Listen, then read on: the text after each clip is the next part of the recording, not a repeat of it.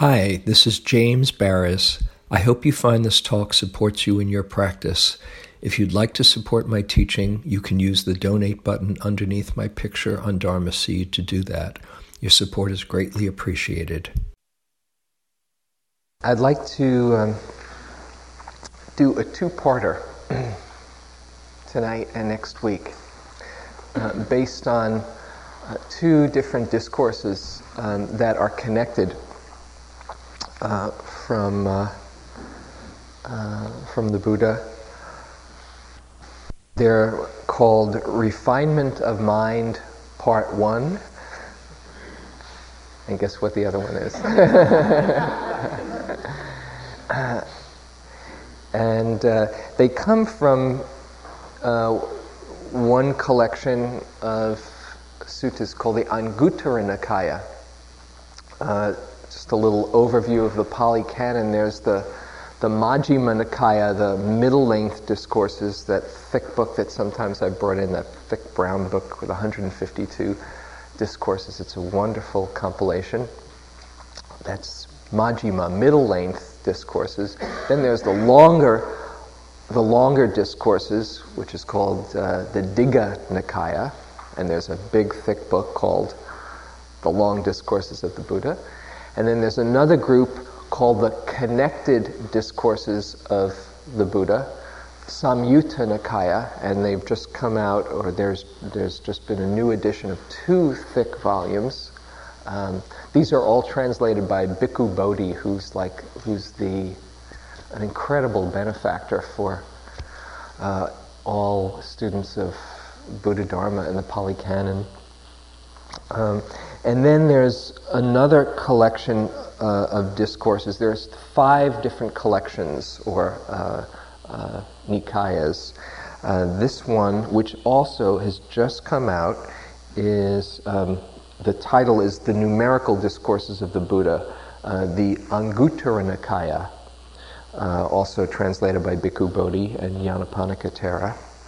Uh, and then there's another last collection, it's kind of the miscellaneous collection called the Khuddaka Nikaya, which includes the Dhammapada and uh, you know, verses of the Buddha and uh, um, Sutta which is a collection of some of the earliest discourses, and uh, the Udana and the Therigatha verses of the women, verses of the nuns, and, and uh, Theragatha verses of the, the monks. Anyway, this is from the Anguttara Nikaya. The Anguttara Nikaya, it's, a, it's an interesting one, by the way. Uh, it says numerical discourses of the Buddha. This is just as an aside. Um, these are all grouped according to numbers. Um, the chapter of the ones, the chapter of the twos, the chapter of the threes, fours, fives, six, up to tens. Okay? Now, and it's not like there's a connection from one discourse to the next. It's just that that's the list, the number of lists in that particular collection. So, the chapter of the fours, for instance, uh, four kinds of happiness, uh, fourfold development of concentration, etc., uh, etc., et four thoroughbreds, etc. This is from the chapter of the threes uh, the refinement of mind part one and refinement of mind part two. And uh, I really like these, uh, both of these discourses a lot, and they can be found. I think I'll read it in the um, the uh, more accessible version, which is uh, in this Teachings of the Buddha that Jack Kornfield and Gil Fronsdal edited. Um, so we'll just do the first one tonight. And I'll start by reading uh, the discourse, or at least a good part of it. Here is a simile for the refinement of the mind. There are, my friends, this is the Buddha speaking, gross impurities in gold, such as earth and sand, gravel and grit now, the skilled goldsmith first pours the gold into a trough and washes, rinses, and cleans it thoroughly. When the goldsmith has done this, there still remain moderate impurities in the gold, such as fine grit and coarse sand. Then the goldsmith rinses and cleans it again. When the goldsmith has done this, there still remain minute impurities in the gold, such as fine sand and dust. Now the goldsmith repeats the washing, and thereafter only the gold dust remains. The goldsmith now pours the gold into the melting pot and smelts it, melts it together. But the goldsmith does not yet take it out from the vessel, as the dross has not yet been entirely removed, and the gold is not yet quite pliant and workable and bright. It is still brittle and does not yet lend itself to molding. But a time comes when the goldsmith repeats the melting so that the flaws are entirely removed. The gold is now quite pliant, workable, and bright, and it lends itself easily to molding. Whatever ornament the goldsmith now wishes to make of it, be it a crown, earrings, a necklace, or a golden chain, the gold can now be used for that purpose. Similarly, in the case of a practitioner devoted to practice, there may be such gross impurities as unskillful conduct in deeds, in words, and thoughts. Such conduct the follower of the way gives up, puts away, lets go, and relinquishes. When one has abandoned these, there may still remain such impurities of a moderate degree as lustful or angry or violent thoughts. Such thoughts the follower of the way gives up, puts away, lets go, and relinquishes. When one has abandoned these, there may still remain such subtle impurities as clinging to relatives or to nation or to one's reputation. When one has abandoned these, there may still remain grasping to special states of meditation. Thus, concentration is not yet properly calm or refined. It has not attained to full tranquility, nor has it achieved mental unification. But there comes a time when the practitioner's mind gains firmness within, settles down, becomes unified and concentrated. With such a concentration, the practitioner is able to direct the mind to states of higher insight. And in the, the full discourse, it then goes on to say those various levels of concentration and absorption and, um, and freedom, awakening. The refinement of mind. you can get from that discourse that this is a process that takes time. you might have gone down that list as was, he was saying, you know, okay, gross acts, gross deeds, all right, I'm getting better at that one, know. And then there's those thoughts, you know. And then there's uh, lustful thoughts or angry thoughts or violent thoughts, yeah. And then there's clinging to my loved ones, you know, whoa, you know. That just seems like a far distance away, perhaps, for, for many of us. Or, ooh, yeah, that was a great meditation retreat I had. It really got quiet in there. Gee, it'd be nice to get back there. You know? it's another kind of clinging. So this is a process that he very clearly lays out and understands mm, doesn't happen overnight you know, I don't know if you ever saw this cartoon. Uh, the the road to enlightenment is long and arduous. Pack a lunch. you got to pack a whole lot of lunches. Um, it takes time and it takes patience. Uh, there's uh, one, one book um, also that it, it's, it's not discourses of the Buddha, but it's commentaries. It's the classical commentary on the, the Pali Canon and the, the, um, uh, the development of heart and mind called the Path of Purification. It's called the Visuddhimagga is the, uh, is the uh, Pali word for it. Written by this monk, Buddhaghosa, who lived about um, 800 years or so, eight or 900 years after the Buddha. And he was brilliant. He just compiled all the, the, the teachings into this very clear path that a lot of people take as the model of development. It's a very thick book. The first part, there's two parts, is development of tranquility, of concentration. Um, and the second part is the development of insight. And it's really thick, right? This, by the way, I just brought this in case you're interested, is a, a kind of condensation, a new book that's come out um, called Swallowing the River Ganges, A Practice Guide to the Path of Purification by Matthew Flickstein. And uh, it's pretty good. It's, it's pretty good that it kind of lays out that whole big scheme and uh, puts practice in, in that context. I want to talk about this process of purification in a way that hopefully would be relevant to all of us.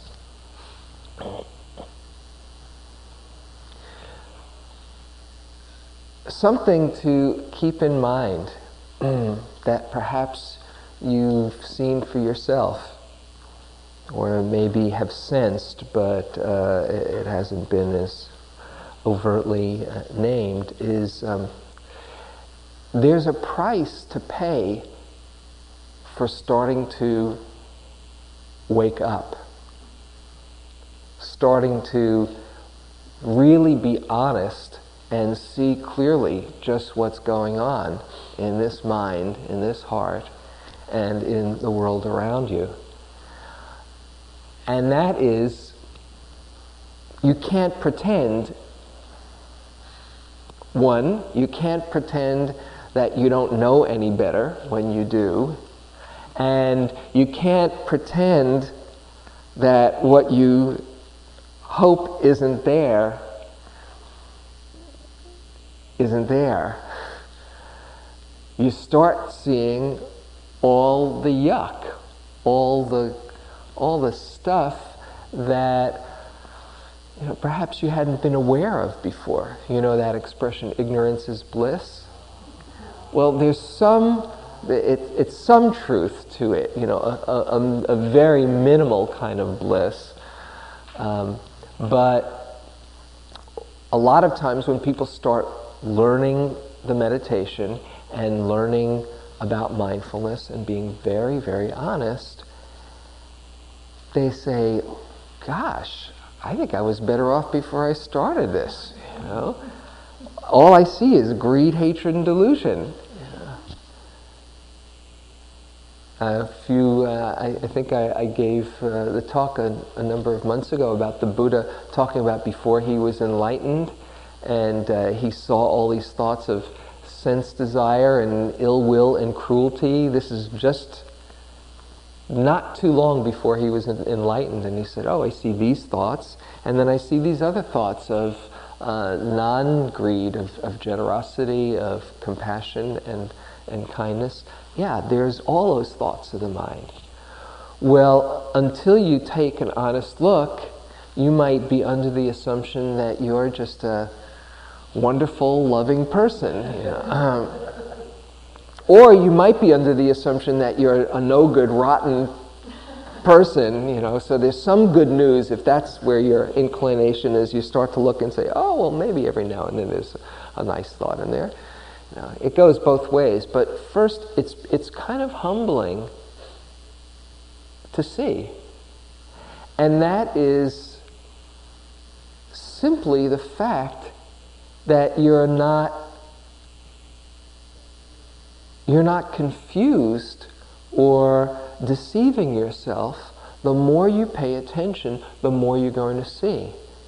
But the beautiful aspect or the beautiful um, thing to remember about this process is that it is a purification process. So, in order to purify everything that's in there, it first needs to be seen. Until you see it, there's no way you can you can learn and incorporate and understand and develop compassion and feel all the goodness that's in there. You can't just say, oh, let's get that loving kindness out, yeah, or how about some real compassion and wisdom, yeah, that's there, and let's stuff all that other stuff down. It doesn't work like that. And in fact, when you open up and say, okay, let's be truly honest with what this body and mind and this heart are about, the first, usually the first things that you see are the stuff that you've been distracting yourself from. But in order to get to that deeper place of wisdom and goodness inside, you need to open up and let it all come through. But it can be discouraging when you start being very um, clear about what's going on. And that is part of the process of purification. I want to read to you, uh, I'll read to you just an excerpt right now, and maybe towards the end, I think I'll read the whole passage. It's such a beautiful passage. This is from uh, Be Here Now, which was my Bible for about, oh, three years or so before I got in touch with these teachings. And uh, really turning point book in my life, as probably a number of people here. How many people were affected by Be Here Now? Just curious. Yeah, yeah, it's a good club, isn't it? Yeah. Anyway, this this piece towards the end uh, is called the course of practice or the course of sadhana. I used to know this by heart. This was like this is like so much it for me. I'll just read this one passage that pertains to what I'm saying. As you further purify yourself, your impurities will seem grosser and larger. Understand that it's not that you're getting more caught in the illusion, it's just that you're seeing it more clearly. The lions guarding the gates of the temples get fiercer as you proceed towards each inner temple. But of course, the light is brighter too. It all becomes more intense because of the additional energy involved at each stage of practice. And we'll come back to the rest of it later.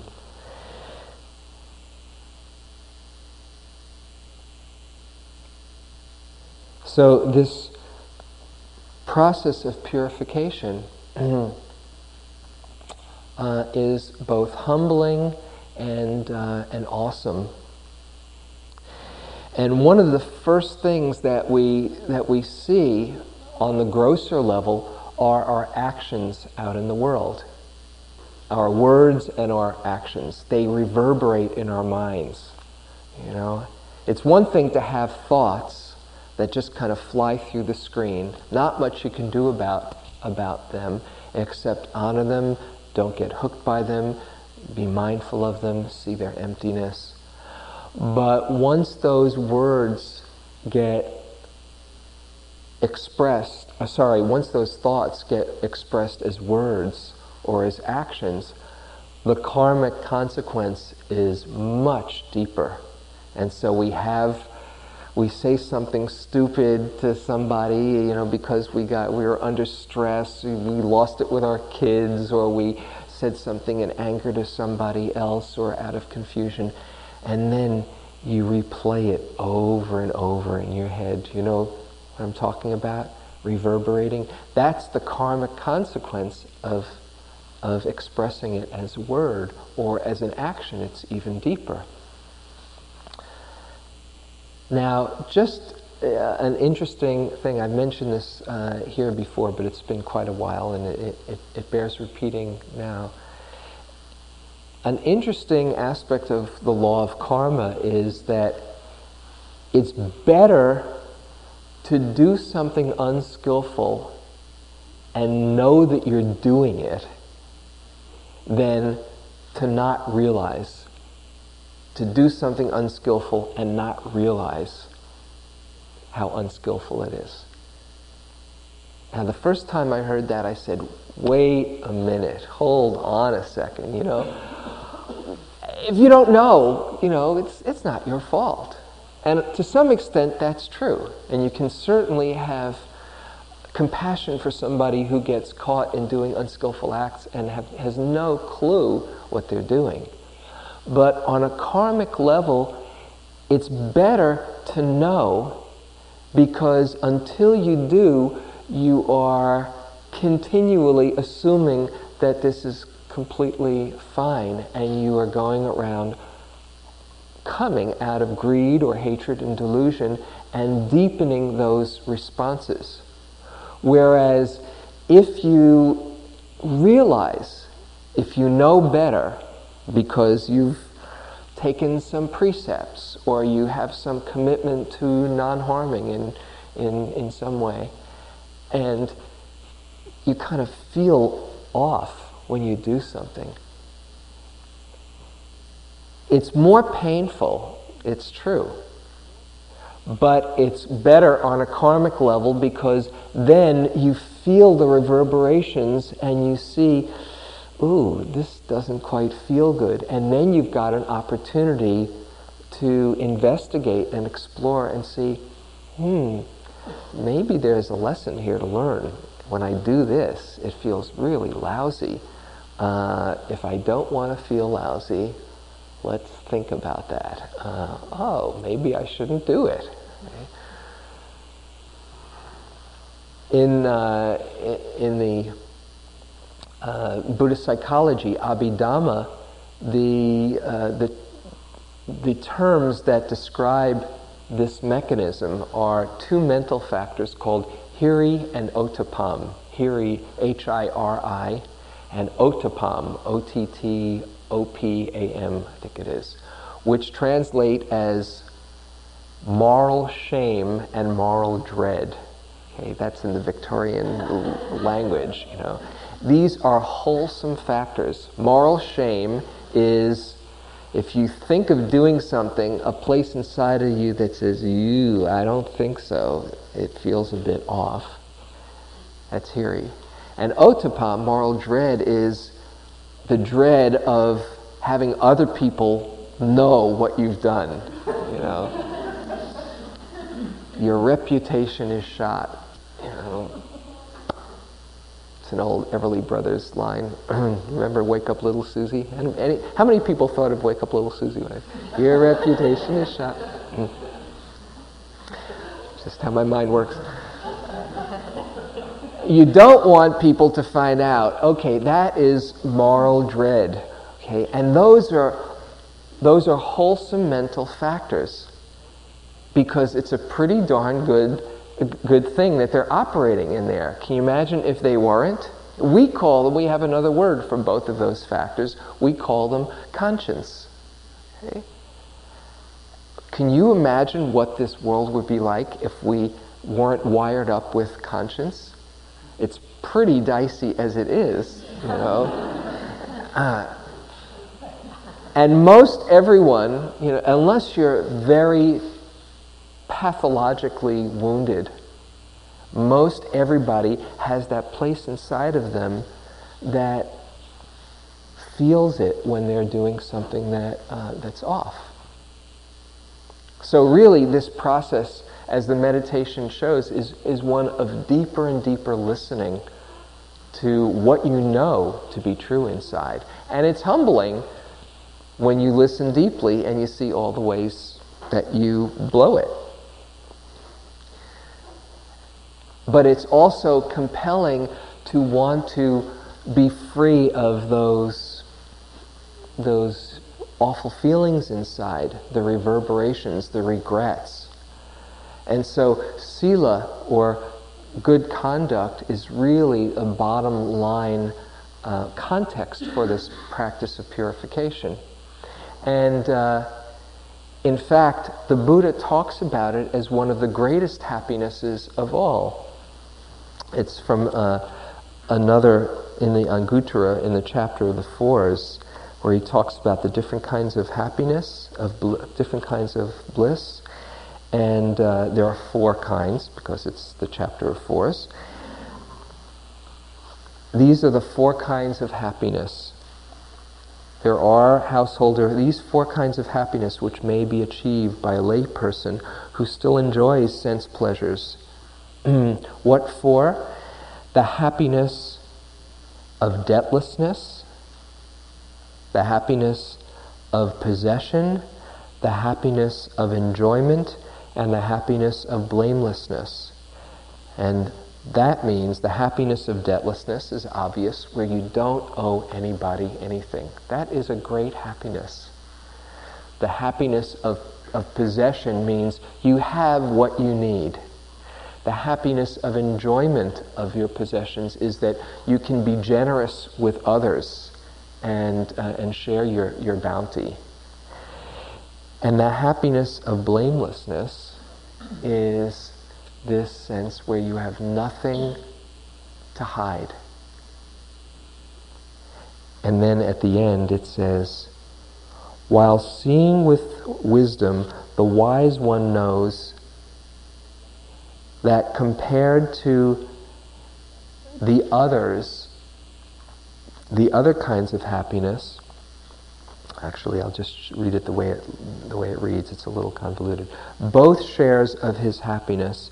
The others, the other three, are not worth a sixteenth part of the bliss that comes from blamelessness.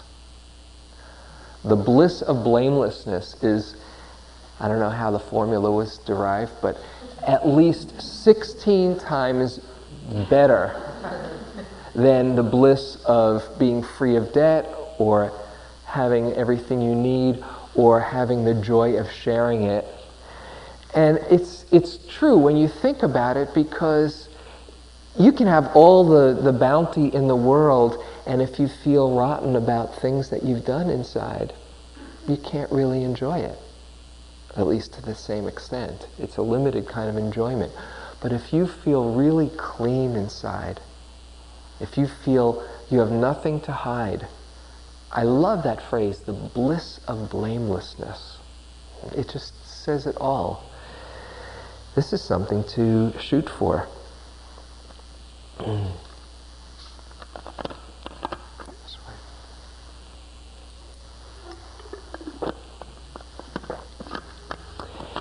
And the, the beautiful thing also is that over time, you start to see things cleaning up little by little by little. Things that might have had intrigue or uh, were, were compelling in earlier years don't have that same compulsion. When I, when I think back to before I got into this practice, you know, which I did when I was like 27, I, I got into it. And my early 20s and my late teens and early 20s were just a mass of confusion and unskillful actions. You know, it's like, ooh, God, I can't believe I did that and that. You know. And then there was that, and then that. And it, it's like it was somehow a different person. You know, it's the, it's the same person and a, and a different person. And over time, you know, there, it's, it's it's, there's still lots to go, but it's on a whole different level. It's, it's like that purification of gold. And you could probably do the same, uh, probably everybody here could do the same for yourself. How you've changed, how you've grown, how, how things that, that used to hook you don't quite hook you in the same way. And then there's new levels of purification that, uh, that can be explored things just kind of fall away after a while. Once you are facing in the right direction and you have a commitment to keep that unfolding going, things start to change. And if it's held in the context of practice, that your life is your practice, you don't have much choice. You know, what are you going to do? Cultivate more greed, hatred, and delusion? You know, that, that's, the, that's the option. That's the alternative. I, I just got this, um, this letter from someone who sat on uh, a recent retreat that I, uh, that I was a part of. And she says, she's talking about how the Dharma has affected her. And she says, the Dharma has completely transformed and altered the course of my life. It has challenged who I thought I was and changed my perceptions and priorities about what I want to do in my life and how I want to be in it. As I reflect, I can't think of a single corner of my being or my life that the Dharma hasn't touched in some direct or indirect way. Isn't that beautiful? Now it's, and she would be the first to say, and I've got a whole long way to go, but having it in that context, it's a joyful path. If you have it in the context, oh, I've got such a long way to go, God, you know. 50 lifetimes from now, maybe I'll kind of clean up my act, you know, and I'll really be happy with myself. Forget it. It's just really discouraging, you know. Who needs that? That's not inspiring. I, I remember, I, have shared this before, going into this uh, interview with Joseph, uh, Joseph Goldstein, and I'd been sitting uh, for a number of years, and it just kind of came to like a whole other level of like of, of, of, of depth of commitment to practice and, and, and the, the possibilities. And I said, wow, it's like, I don't know what I was doing for the last, you know, six years, but I, this is a whole new ball game. You know, I feel like I'm, I'm, I, have just started, like I'm a beginner. And he said, "Oh yeah, I know, I know that feeling too." And I said, "You do?" And he said, "Yeah, I get it every time I sit." You know, I said, "Really?" He said, "Yeah." And you know what? I feel like I'm just on, like on the tip of the iceberg. I, I got goosebumps. I still get goosebumps it. It's like we're on the tip of the iceberg, and it's a, it's a beautiful iceberg. You can't lose, you know. And if you think, wow, how much more there is to discover, how much more there is to, to grow into, then you don't have to be feeling discouraged about how far you have to go. You can take delight in where you've gone, where you've come from, where you are now, and see, God, even more and more levels of, of, of purity and truth await me, lie in store for me. That's using this path as an inspiration rather than uh, um, a defeat. So, this path of purification, it requires tremendous patience, obviously. And it requires tremendous compassion for all the ways that you're going to keep on seeing yourself lose it, and all the ways that you're going to see everybody else around you lose it. And so you, you, once you start looking for confusion, you know, you'll see it most everywhere you look.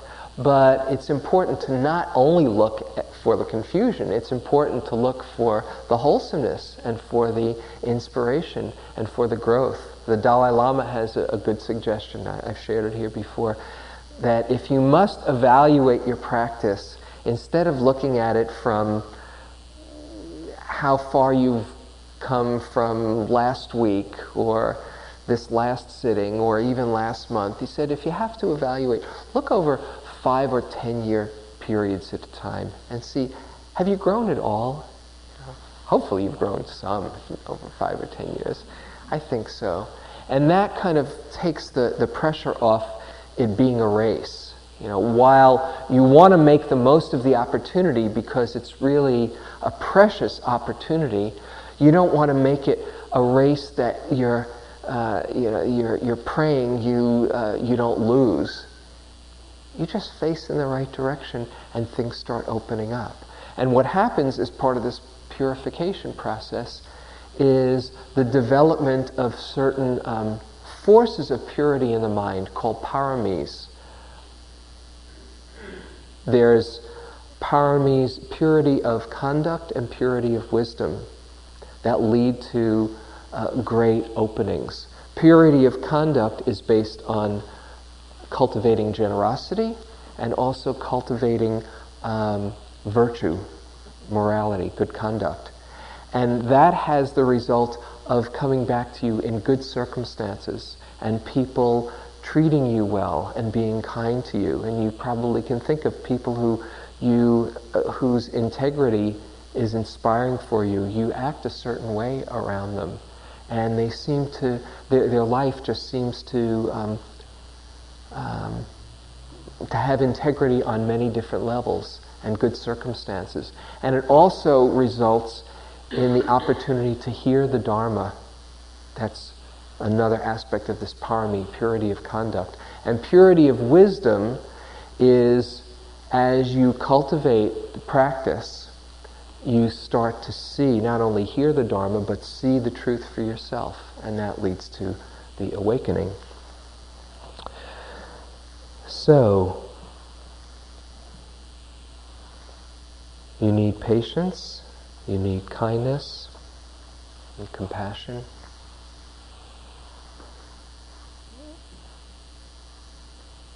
And you need understanding that this process is one of purification. And, uh, you know, I love this, this line in India. They say, even a 93 year old saint isn't safe. It's just one thought away, you know, oh, look how holy I am. Whoops, got caught. You know? mm-hmm. But the beauty of it is no matter how confused you are, clarity is just one thought away as well. Uh, I'll read this passage that I read in the beginning classes um, that I love that describes this process of learning. Autobiography in five short chapters. Portia Nelson. Chapter 1 I walk down the street. There's a deep hole in the sidewalk. I fall in. I'm lost. I'm helpless. It isn't my fault. It takes forever to find a way out. Chapter 2 I walk down the same street. There's a deep hole in the sidewalk. I pretend I don't see it. I fall in again. I can't believe I'm in the same place, but it isn't my fault. It still takes a long time to get out. Chapter 3 I walk down the same street. There's a deep hole in the sidewalk. I see it is there. I still fall in. It's a habit. My eyes are open. I know where I am. It is my fault. I get out immediately. Chapter 4 I walk down the same street. There's a deep hole in the sidewalk. I walk around it. Chapter 5 I walk down another street. and we're spending more and more time in that chapter 3 where she says, I see it is there, I still fall in, it's a habit. My eyes are open, I see clearly, that's what mindfulness is about. I know where I am. And when she says it is my fault, it means it doesn't, it doesn't mean to blame yourself. It means, oh, I've got choice here. I don't have to blame the outside world. I can take responsibility and walk around it or walk down another street. And that's beautiful, that possibility.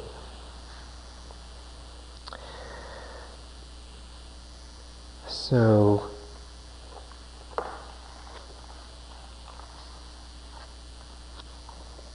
I think I'll close. Uh,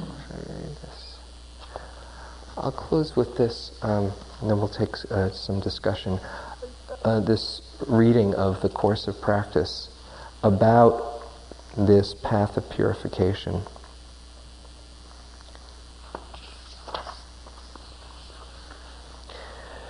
Doing practice can be as much of a trap as any other melodrama.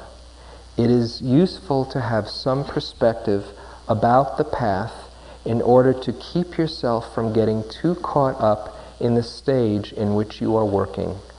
These pointers may help. Each stage that one can label must pass away. Even the labeling will ultimately pass. A person who says, I'm enlightened, probably isn't.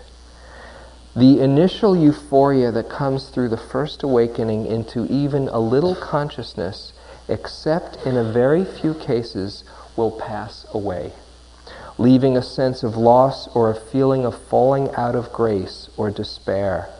The Dark Night of the Soul by St. John of the Cross deals with that state. Practice is a bit like a roller coaster. Each new height is usually followed by a new low. Understanding this makes it a bit easier to ride with both phases. As you further purify yourself, your impurities will seem grosser and larger. Understand that it's not that you're getting more caught in the illusion, it's just that you're seeing it more clearly.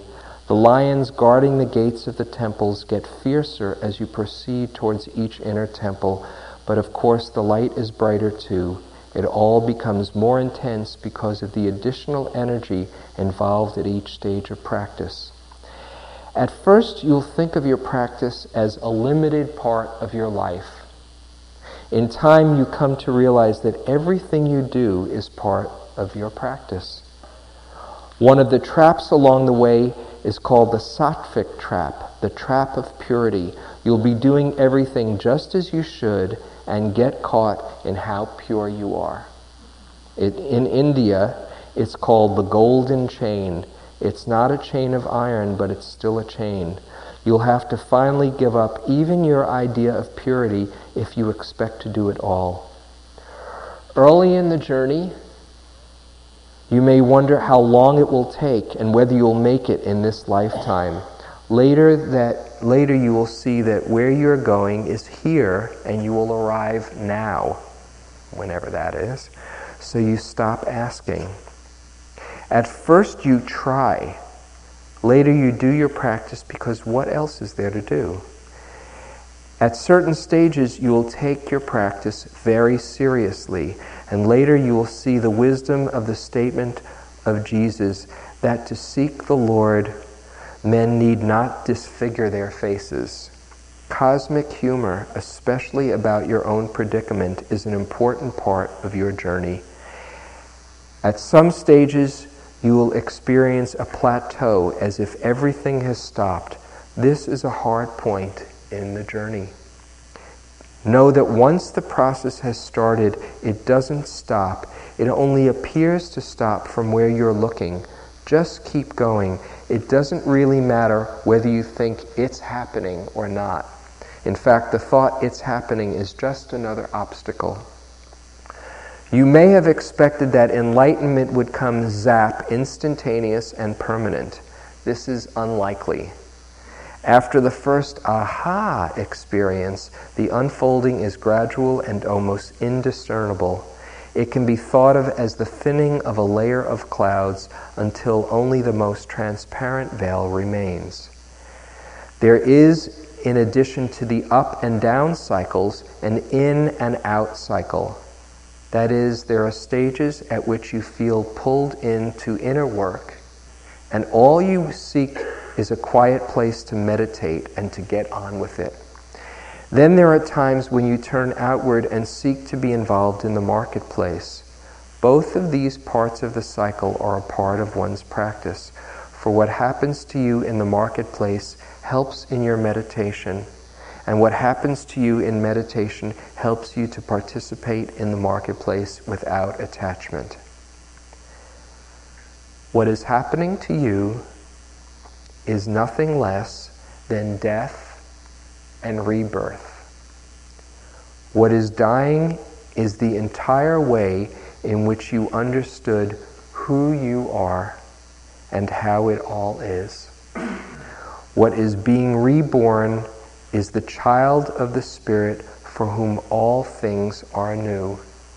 This process of attending an ego that is dying at the same time as you're going through a birth process is awesome.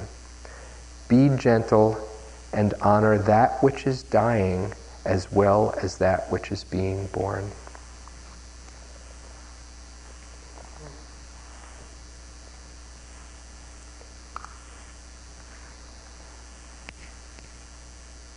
So, we can take some time for discussion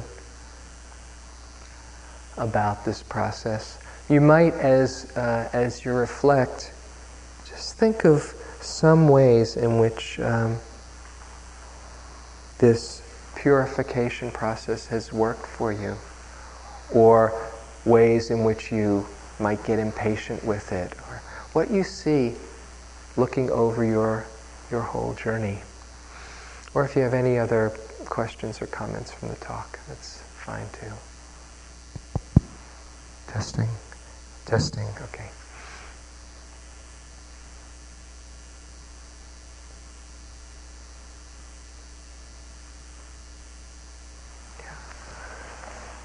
So you have to put it right close to your lips and straight on and say your name to start. Yeah. I'm not very good at what I've learned, at what I've learned, but um, I'm aware that um, I understand that there's two sides in balance, and that perfection isn't all of it. That it, and I heard you talking about, I can't remember now how you said it, but um, the bliss. The bliss of blamelessness. Yeah, mm-hmm. and I thought it's not so much achieving. It isn't achieving perfection, but being able to recognize the balance. Is that and, and accept and, and let it, it be the way it is Uh, what, say a bit more what, what you're referring to. Well, um, at home with my imperfection mm-hmm. since I've been practicing and since I've been reading and studying this. Mm-hmm. I mean, I'm not content and say, oh, well, that's good enough. It's not that. It's just um, that sometimes I can stop hating myself for all the terrible things and just say, well, it just is where I am right now and move from here instead mm-hmm. of constantly. And I still go back. I go back all the time and I feel so bad about the ways that I failed and the repercussions throughout life and all that. But but that's how I that's how I am. I'm a human being and this is where I am and who I am and and I don't know, there's just something okay about it that helps me be okay here so that I can move on. Yeah absolutely. Did, did you all hear? Everybody hear? Okay. So it first requires a, compl- a genuine acceptance of where you are and who you are with all your imperfections before you can truly move on. You know? Because until you, if there's parts of you that you're afraid to look at or, or are coming down in yourself, you've just fallen another pothole. You know? So it's you're absolutely right. It's genuinely seeing where you are and just feeling the sincerity that you bring in your uh, to your life in in wanting to. Um, wanting to have a, a, a, a, life of integrity, for instance, in your actions. And sure, you blow it. You're going to blow it, you know, until you're fully enlightened, you're going to blow it. Until you're fully enlightened, there's going to be judging in the mind too, even at the third stage of enlightenment. So um, you, you've got to, it's, it's, it's pretty important to accept where you are, otherwise, you know, you're, you're, you're doomed.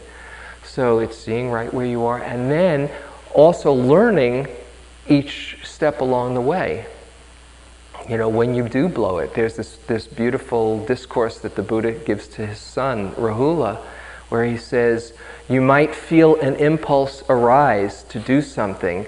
He says, Reflect and see, is this going to lead to suffering or is this going to lead to happiness? And act accordingly if you want to want to be happy.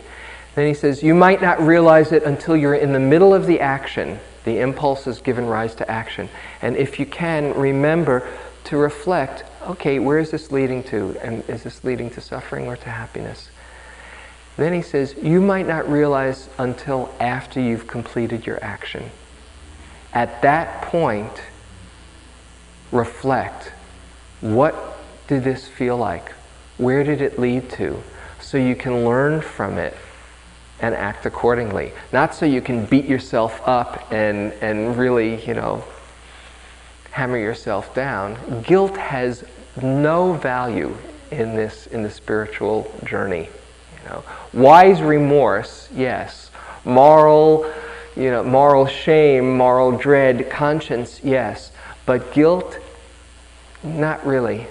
Not really.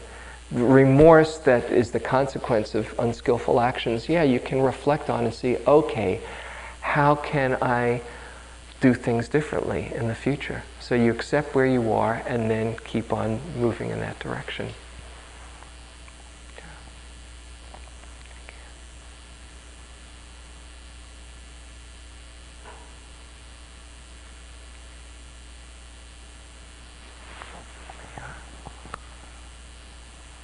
Name's Jade.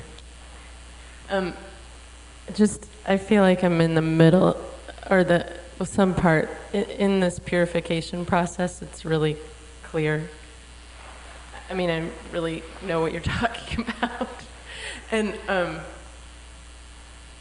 one of the things you said way at the beginning was anger, something about all these things will fall away and let go of them, renounce them. Mm. Oh, in the, in the in the sutta. Uh-huh. But it doesn't seem like that's how it works for me. It's more like maybe it's more like what she was just saying. It's more like embrace them and deal with with that. That that's part of being human. Yeah.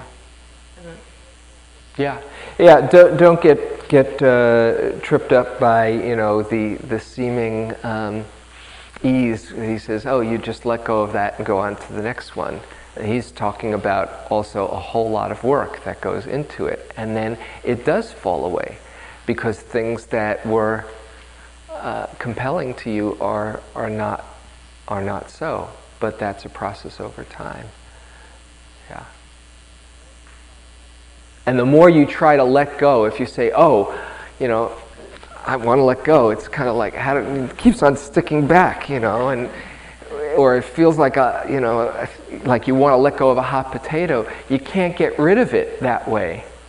Letting go doesn't mean distancing yourself from it. It's being really honest and acknowledging what's here, and and not being confused by it, understanding it, understanding the impulses, understanding how it feels, so you can consciously choose another way. But it really means coming to terms with everything that you see inside. You know? And not only is that going to be helpful for you, but the more you see it inside of you, the more you start to understand that it's not so different for everyone else. So you're, you're, you're looking, this is a process of purification that not only feels good from the inside, but creates a real sense of connection and compassion because we're all in the same predicament. And that understanding is really key.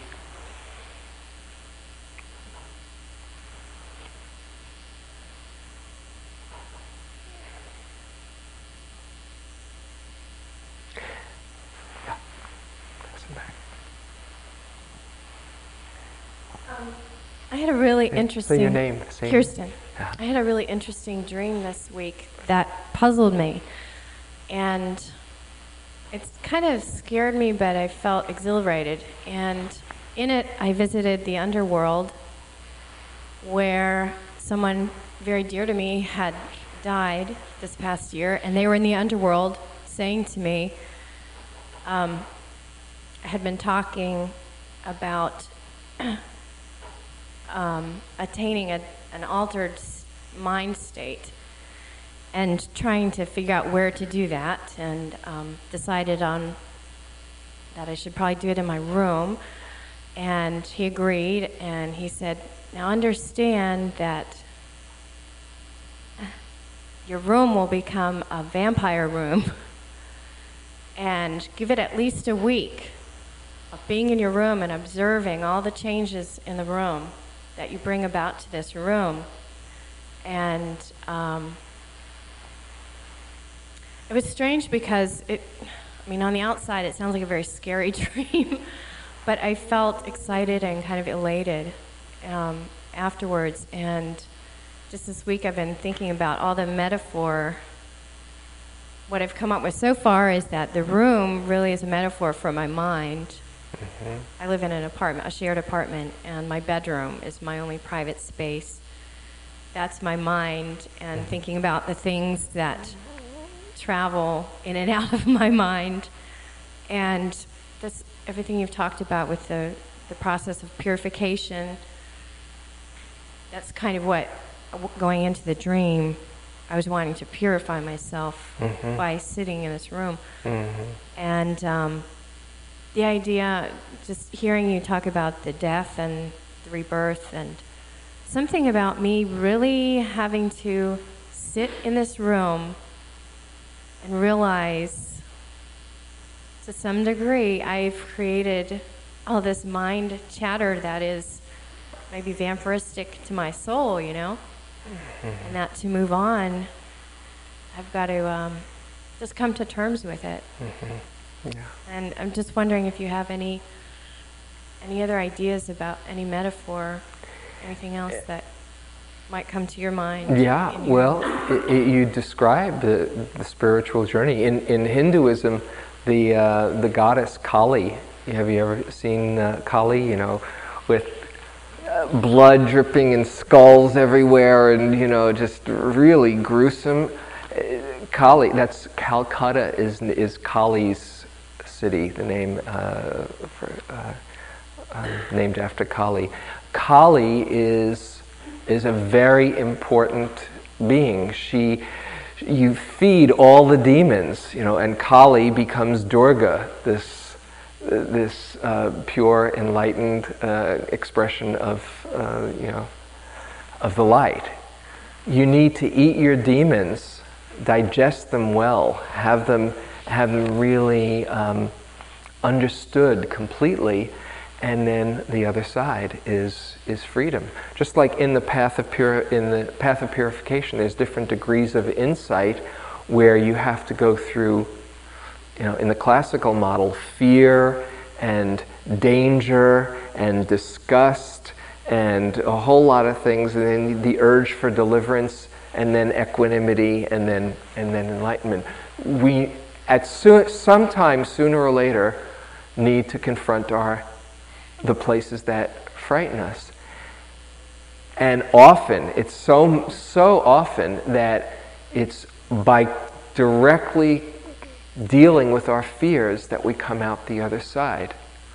Know, that's what happened to Ramana Maharshi, who was freaked out when he said, "Oh, I wonder what death is like," and he he scared himself at, at, the age of 17 and hid up in his in his attic underneath, and he was terrified, petrified, and came out the other side. He was he was a fortunate, graced being, fully awakened after that, after his encounter with deep death. Or in modern a modern uh, um, uh, analogy, mythological analogy, is um, Star Wars, when uh, Yoda is teaching Luke Skywalker. You know, you remember that? It's, that's one of the best, right? And he's got to confront all his demons. Remember, he goes in that last that last thing. He's he's encountering this incredible you know, monster and, and doesn't look like he's got a chance. And that's the way through to becoming the Jedi Master. You know? So, in, in so many different ways, the hero's journey, you know, that's Joseph Campbell, the whole thing is, is about that.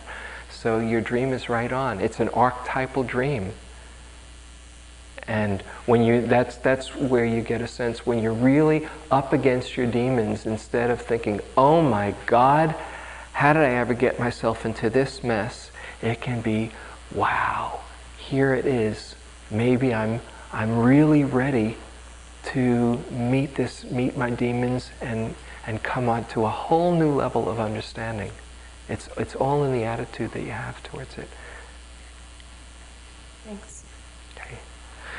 Okay, so um, let's let's close with a, a, loving kindness, and I would just really encourage you if you happen to be somebody who gets impatient about your spiritual journey, to both have this in mind and have that sense of patience that you're if you're facing in the right direction, and also to make use of the time and not just think, oh well, you know doesn't matter. I'll just, you know, take a little baby step and, you know. It's both. It's, it's not being complacent, it's giving your whole heart to it and being right where you are. They both come together. Okay, so feel your heart, feel your goodness, feel your sincerity. That would bring you to share this Thursday evening together with us.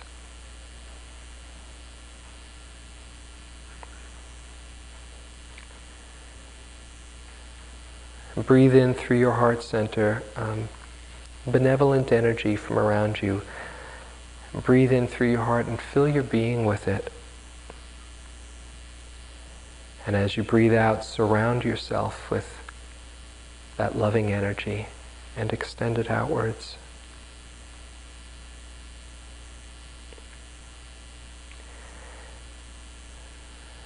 And send some kind thoughts to yourself. May I have happiness in my life.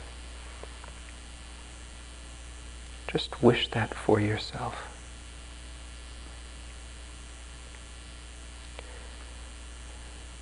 May I feel love inside and express it well.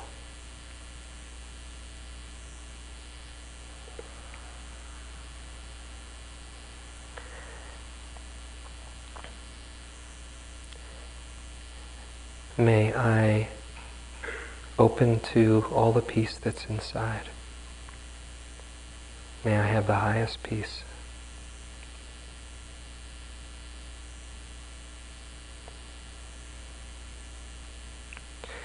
And then extend these thoughts to include everyone here, the people next to you, in front and behind you, and in the room, and then radiate it out throughout this neighborhood and area, throughout the state and country,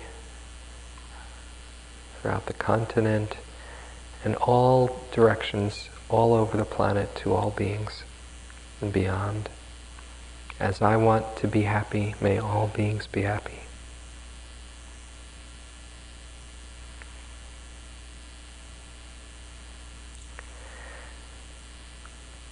As I want to grow in love, may all be touched by the power of loving kindness.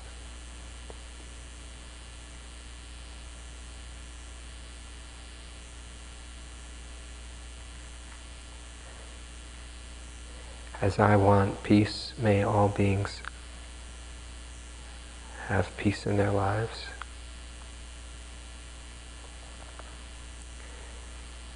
May all beings everywhere be happy.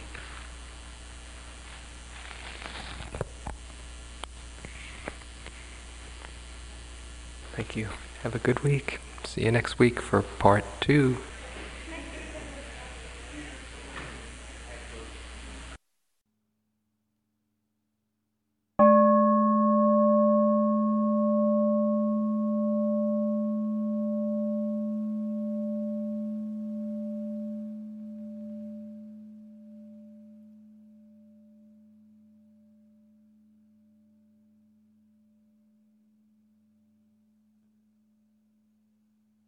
Talk was given by James Baraz at Berkeley Sitting Group on March 22, 2001. It is an offering of the Dharma Seed. Thank you for listening. To learn how you can support the teachers and Dharma Seed, please visit dharma dharmaseed.org slash donate.